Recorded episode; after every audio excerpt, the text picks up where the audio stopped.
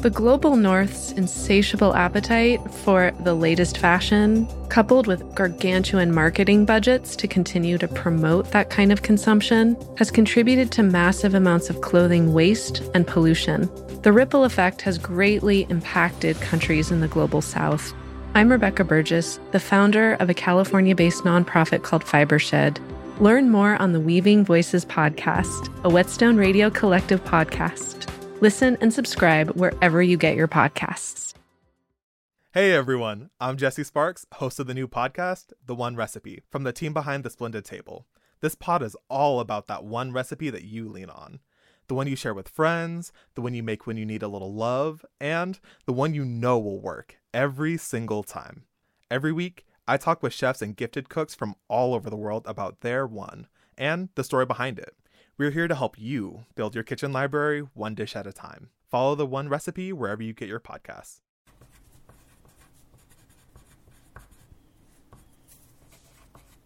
Mango, mango, mango. This is personal. Very. You are my love. Yes, I love all fruit, but oh, you. I don't even want to assign a word to this love the deepest, realest, most sincere, perhaps an obsession, a mango serotonin dependency. Strand me on an island with one food. I always choose you. About a decade ago, I bought a flat of mangoes and every single one was perfect firm but juicy, flesh that seamlessly pulled away from both pit and skin. Sweet orange meat dense with sweaty, floral notes. I ate them all. I don't know, seven, eight, ten mangoes, all in one day. I had no regrets. It felt right, glorious even, because this is love. Yes? Everything. And the next mango I ate, my body rejected. Or did mango reject my body? Don't answer. Either way, this love hurts. I can still eat a few bites without my insides screaming. But it's a handshake when I want to spoon, a postcard when I want a ballad. A broken heart doesn't mean you're not still my favorite. Memories are what write the present tense. You are my favorite. Best fruit, mango. Ask the world. They will agree.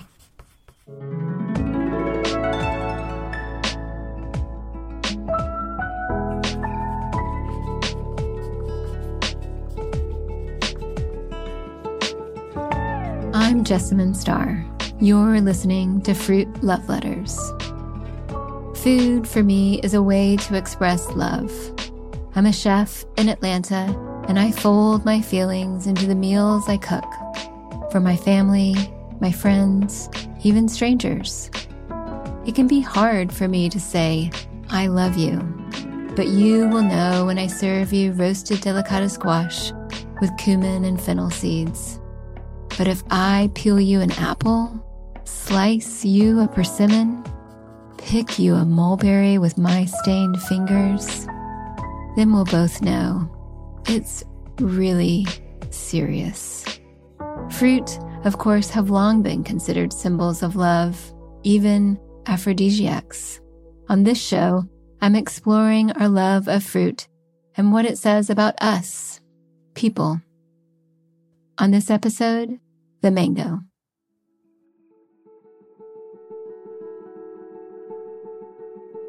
Mango has so many admirers so many homes, so many stories to tell. I thought, how will I choose the threads to follow? But I knew there was one person who could help. She stuck out for her breadth of knowledge about mangoes, her look back at its origins, her hand in shaping its future. Well, I'm Noris Ledesma. I am a horticulturist and have been dedicating my life to tropical fruits in general with emphasis in mangoes. I first saw Noris in a documentary about people who hunt and preserve exotic fruits. I called her up because her affection for the fruit was so clear, so contagious. It turns out Noris's love of mangoes started early when she was a little girl growing up in Colombia. Well, mango was a treat for me because there was no candies in those days in my small village. So when I was behaving, I got a mango as a prize. It was a big mango tree in my backyard. So my grandmother used to pick the fruit for sale to the doctor in the, little town. So the precious fruit was for sale. So when I was behaving, I got a mango as a prize. That's the memory that I have. Then when I was at the school, I remember when the ring sound for the break, we run so quickly to get to a man that was selling green mangoes outside the school.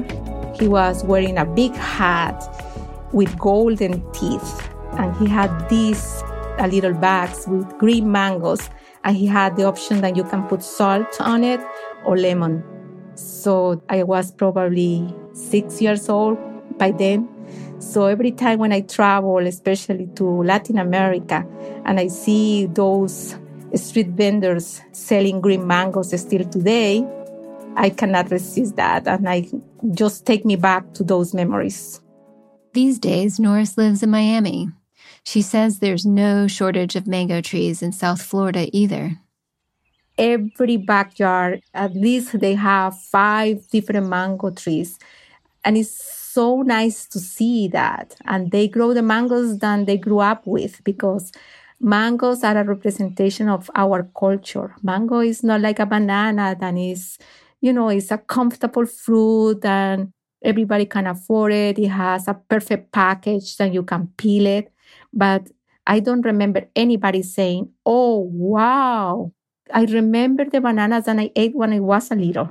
Nobody said that. And they fill your belly and that's it. But you don't drink with bananas.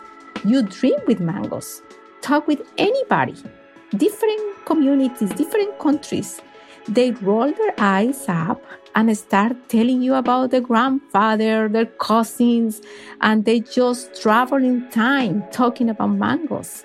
That's a fruit to dream. It's not a fruit to eat. It is just uh, an experience eating a mango. And that's what I would like to bring. It is this diversity. And if you come to Florida, Talk to me. I give you some very nice instructions to have mango hunting. This is how excited Noris is about mangoes. She'll offer total strangers like me grand tours on the Florida Mango Trail on a whim, just because she wants to share her love of the mango. I will be more than happy to take you around. You can come and visit the entire peninsula close to the ocean, starting from Tampa, going all the way south to the Keys, and come back to the Atlantic coast to Merritt Island. All this territory is Mango Land, and they came here in 1700 with the pirates, and they made this land home. And it's so many stories, people so passionate about their fruit there are mango collectors in every backyard here in our community, and they are always in meetings, beautiful meetings, sharing their fruit, their dishes. You know, you can make chutneys, you can make salsas. Everybody have their own version, how to cook with the fruit, how to use it. It is just an experience to visit us during mango season. Noris says these mango trees all over South Florida, they're all different varieties. I can tell who lives in that house based in the kind of mangoes they have. And say, oh, these are from the Caribbean. And I'm brave enough and knock the door and I start talking about mangoes with my neighbors. And yes, they are from the Caribbean. I was sure about it, and they are. It's based in what they have in the backyard. The plenty of mangoes Noris is describing in Florida, those are primarily for personal consumption. 99% of mangoes sold in stores in the US come from abroad, mostly Mexico. Some also come from South and Central America, even India. And these mangoes, they're not exactly fresh from the tree. Any mango that arrives to the US, they have to go through hot water treatment in order to kill the disease that is in the seed and we don't take it here and probably contaminate our agriculture. You can also irradiate the mangoes. That's the way that we introduce mangoes from India. They get irradiated here in the US. Part of Noris's mission as a horticulturalist is to help farmers figure out a profitable, sustainable way to grow mangoes in the US.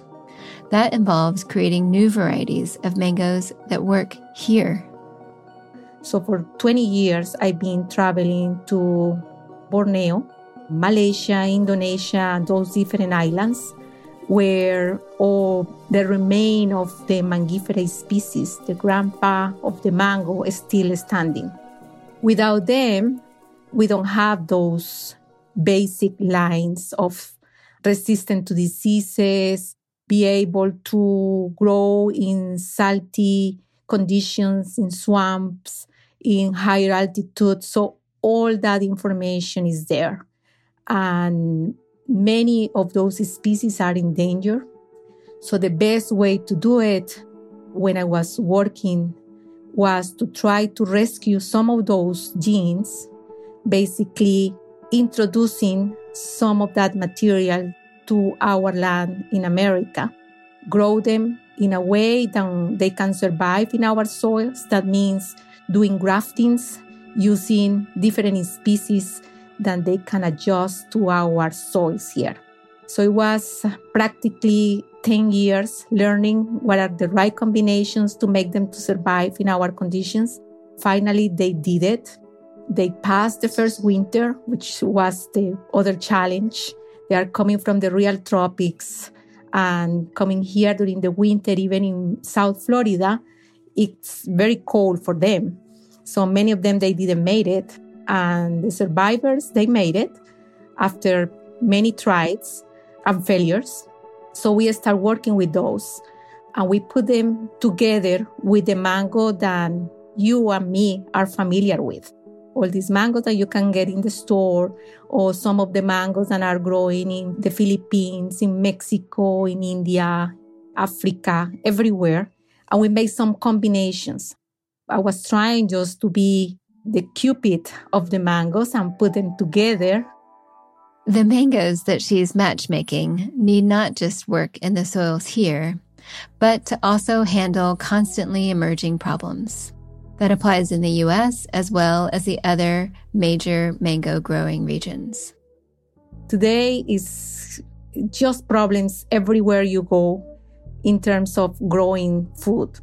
You have to face environmental issues, contamination, the deterioration of soils and water, and too many chemicals, too many inputs, too many technicians with different views that confuse the farmers. They don't know what to do, and they are in this race to make profits. And no matter what they do, they are still in debt. So my goal is to try to help them in a different perspective and is long term is using genes that are more productive. For example, one specific issue she's breeding for is the ability to avoid disease without having to use chemicals. So that's one of my goals. The other one is mangoes that are more tropicals than they don't need bloom induction what is happening in the majority of the countries that are producing mangoes for the US customers are mangoes were selected in South Florida, are mangoes that are tropicals. Florida used to produce more mangoes. Like Nora said, most of the mangoes now grown abroad and imported to the US were actually developed here. But US growers couldn't compete with cheaper imports. Then Hurricane Andrew in the early 1990s destroyed a bunch of orchards and the industry never recovered. The problem is, mangoes developed in Florida aren't quite right for some hotter climates where they grow now, particularly in our warming climate. They don't have the shock of the weather in order to bloom, not naturally. They have to do it with chemicals and are heavy chemicals that are probably dangerous for you. Because it's too cold here? Is that why? Yeah, mangoes need this shock of cold in order to bloom, especially the mangoes that have been developed here in South Florida, which is the majority of the mangoes that, that we import to the market in the US. Tommy Atkins, which are the red ones, Keitt is also a selection from South Florida. And we have also the Ataulfo, which is the yellow one. This is from Mexico initially from the Philippines, and this is the only one that is more tropical in reality. But the majority of the mangoes that are coming to the US are coming from Mexico, and Tommy Atkins is the number one. So, to avoid this problem and try to get some mangoes that are more appealing for the farmers to sell to the biggest customer, which is the US, it has to be a mango that is more tropical. I've been working with the Peruvian farmers for about 20 years and they produce Kent. Kent is the same story. It's a mango that needs these cold weeks in order to bloom. And with the global warming, they have been facing problems every year. And the mangoes, they don't bloom naturally like before. They grow mangoes in the desert, in Piura, in Peru, in the Pacific coast. And they are facing a lot of problems because they don't bloom. So they are bringing a lot of consultants, experts in bloom induction. Then some of them they said, no, it's better than you do this, you do this. And they are spending more and more money in order to produce their crops. But the reality, that's not a solution. The solution are tropical mangoes. They have to be more tropical. And what better than the ancestors of the mangoes that are coming from the real tropic areas? And the third objective for me is to create a mango that is purple skin. I had heard Noris talk about this in past interviews, in articles, this dogged pursuit of a mango with purple skin. Why purple? Purple skin, it is a plus in different ways for the customer and for the producer, for the farmer. The losses of yellow skin mangoes are about 60% because they get rejected for the imperfections that they can get for the scars from the harvest or they get some stain when they are harvesting the fruit for the latex that drops in the fruit any kind of imperfection of the fruit it shows in yellow skin mango when you have a dark skinned mango like purple or red even red you camouflage those a little imperfections and they don't get rejected in the market. It is insane to see the losses of fruit just in the packing house. If the consumer realizes that, they will be more appealing to accept a little scraps in their fruit because the losses are huge. The other important thing for me about purple color is because it's a color that doesn't need any marketing. We are making our carrots purple. Tomatoes, we are making them purple because it's something that the consumer have in their mind that is good for your health, that is antioxidant, that it make you younger, that is good for to prevent cancer. So it is a win-win situation if we can create a purple mango. Right. Basically just hiding or encouraging people to buy a beautiful fruit or not waste what has been bruised because they want something that looks pretty. Yeah, I remember growing in Colombia, having a banana with all the the spots on it. It was better. it was delicious for us, but here they are rejected. What's your favorite way to eat mango today? Oh, my God, you know, it's a difficult answer because it depends of my mood, I will say. There are some mangoes and I like to eat them like the Egyptian way. They make a mango smoothie in a cup. When you go to Egypt, they have this mango that they call a zebda. It is green skin, then they have no fiber, orange, very orange flesh, and you just match them with your fingers make a little bite in the peak of the mango and they just squeeze it in a cup and you just drink it. So I like that way, but without the cup, I just drink it in the field when I'm working and I get messy because that's the best way to eat a mango is just to get messy and forget about to be sophisticated and all that. That sounds perfect. It's good to feel like a lady and sophisticated lady and you want to be treated well. So working with chefs, I try to learn uh, different ways to eat and present a mango in a different scenario to have a wonderful china to serve it.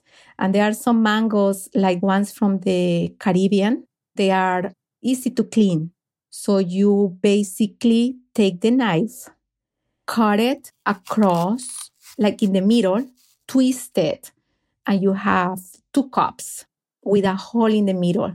You can put that in a very nice tray, fill the hole that used to be the seed with berries, whipping cream.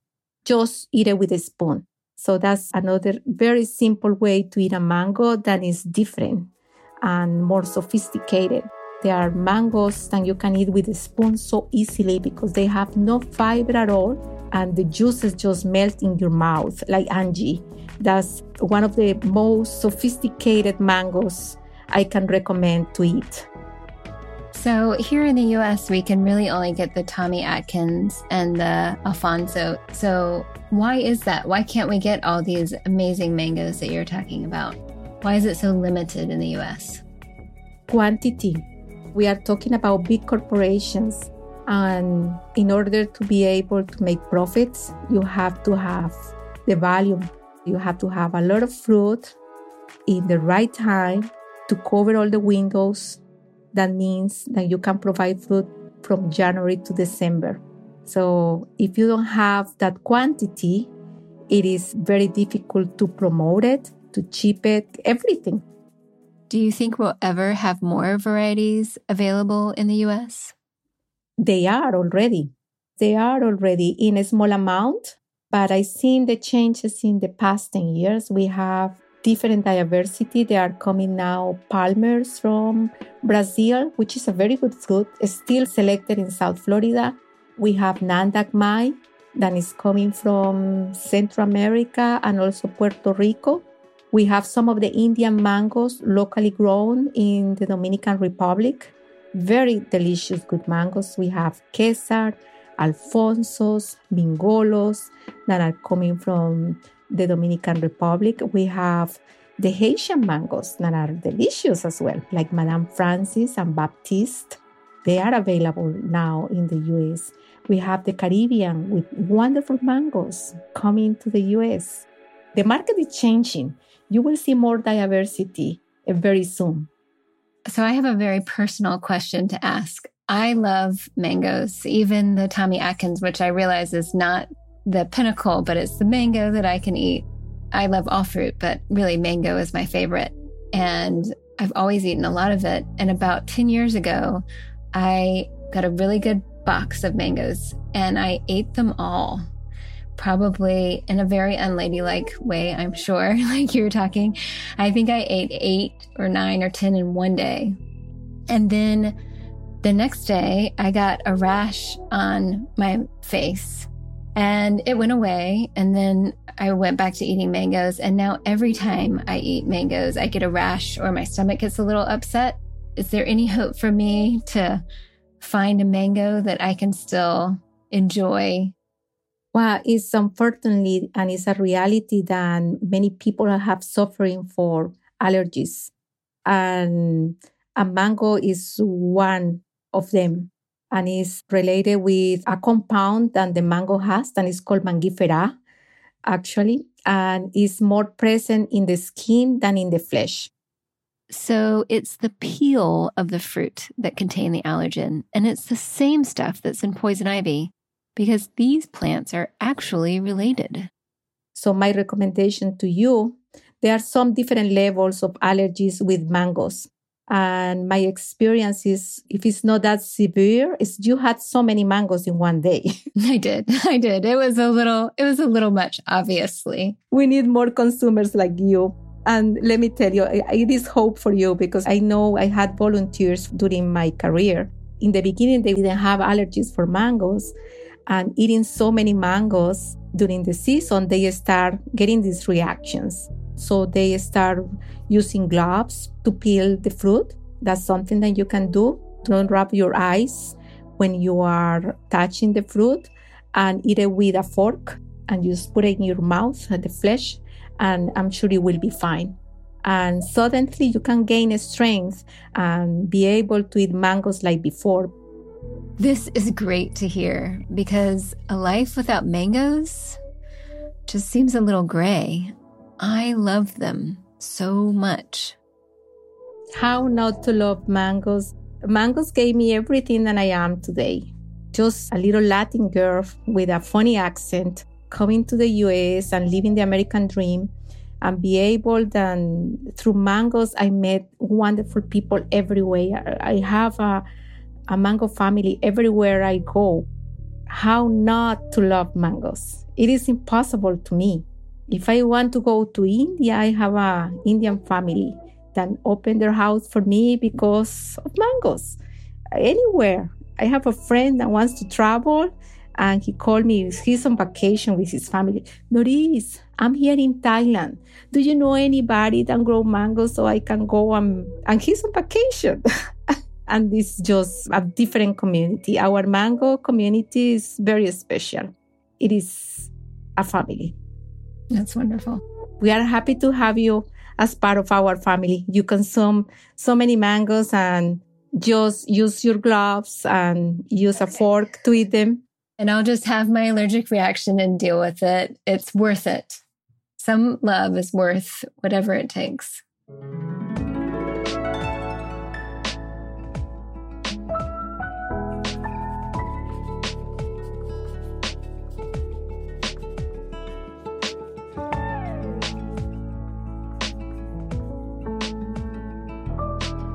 Thank you to our guest today, Noris Ledesma. You can subscribe to Fruit Love Letters anywhere you get your podcasts. And we'll be back next week with more love letters to fruit. Fruit Love Letters is part of Whetstone Radio Collective. Thank you to the Fruit Love Letters team, producer Irina Zhorov, audio editor Bethany Sands, researcher Carolyn Crosby, and intern Indigo Clarkson. I'd also like to thank Whetstone founder Stephen Satterfield, Whetstone Radio Collective executive producer Celine Glazier, sound engineer Max Kodolchek, associate producer Quentin LeBeau, and sound intern Simon Lavender. I'm Jessamine Starr. Thanks for listening to Fruit Love Letters.